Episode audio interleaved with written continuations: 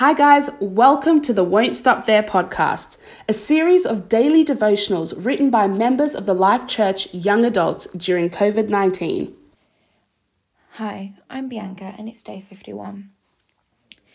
Today I'll be praying for an open hand and healthy company, and the scripture I'll be looking at is Matthew 11:28.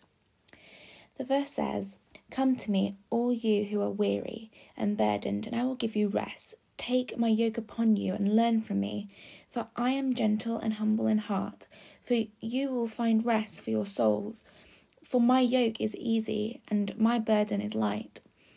For context, the scripture was referring to the closeness of the relationship between the Father and the Son, and the way I understood this was Jesus pleading with us to stay close to Him, for He can be a rock for us to rest on in any hardship.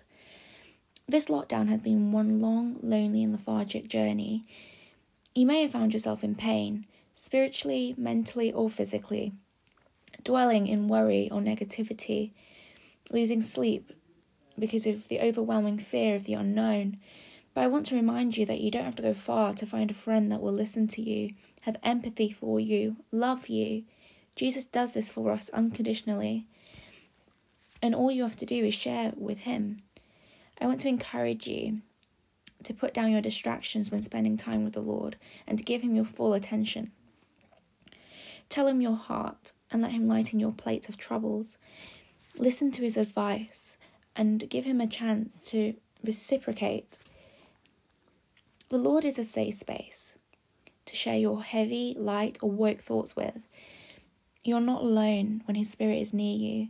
You don't need to walk on the fence or flirt with your temptations or distractions just because you feel lonely.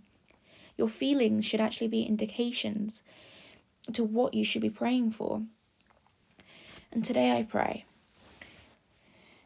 Lord, I pray that all your children get a chance to spend time with you that we get an opportunity to thank you, to adore you, to trade our negative thoughts for your positive affirmations over us.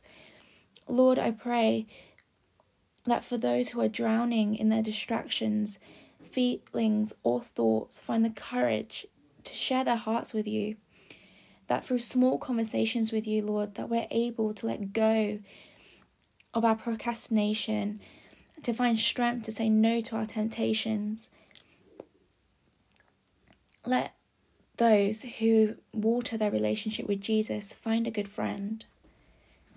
Amen. You've been listening to the Won't Stop There podcast.